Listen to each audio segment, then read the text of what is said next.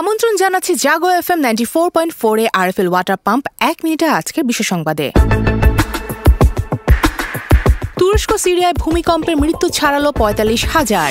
করোনায় আরও ছশো এগারো মৃত্যু, শনাক্ত এক লাখ তেরো হাজার। পাকিস্তানে পুলিশ প্রধানের কার্যালয়ে বন্দুক হামলায় নিহত নয়। ভারতে কর ফাঁকির দায়ে অভিযুক্ত বিবিসি। যুক্তরাষ্ট্রের মিসিসিপি অঙ্গরাজ্যে গোলাগুলির ঘটনায় অন্তত ছয় জন নিহত। মিশিগানে ট্রেন দুর্ঘটনা বিষাক্ত রাসায়নিকের ঝুঁকিতে স্বাস্থ্য ও পরিবেশ। তুরস্কের অবকাঠামোগত ক্ষতি পঁচিশ বিলিয়ন ডলার, জানালো জেপি মর্গান।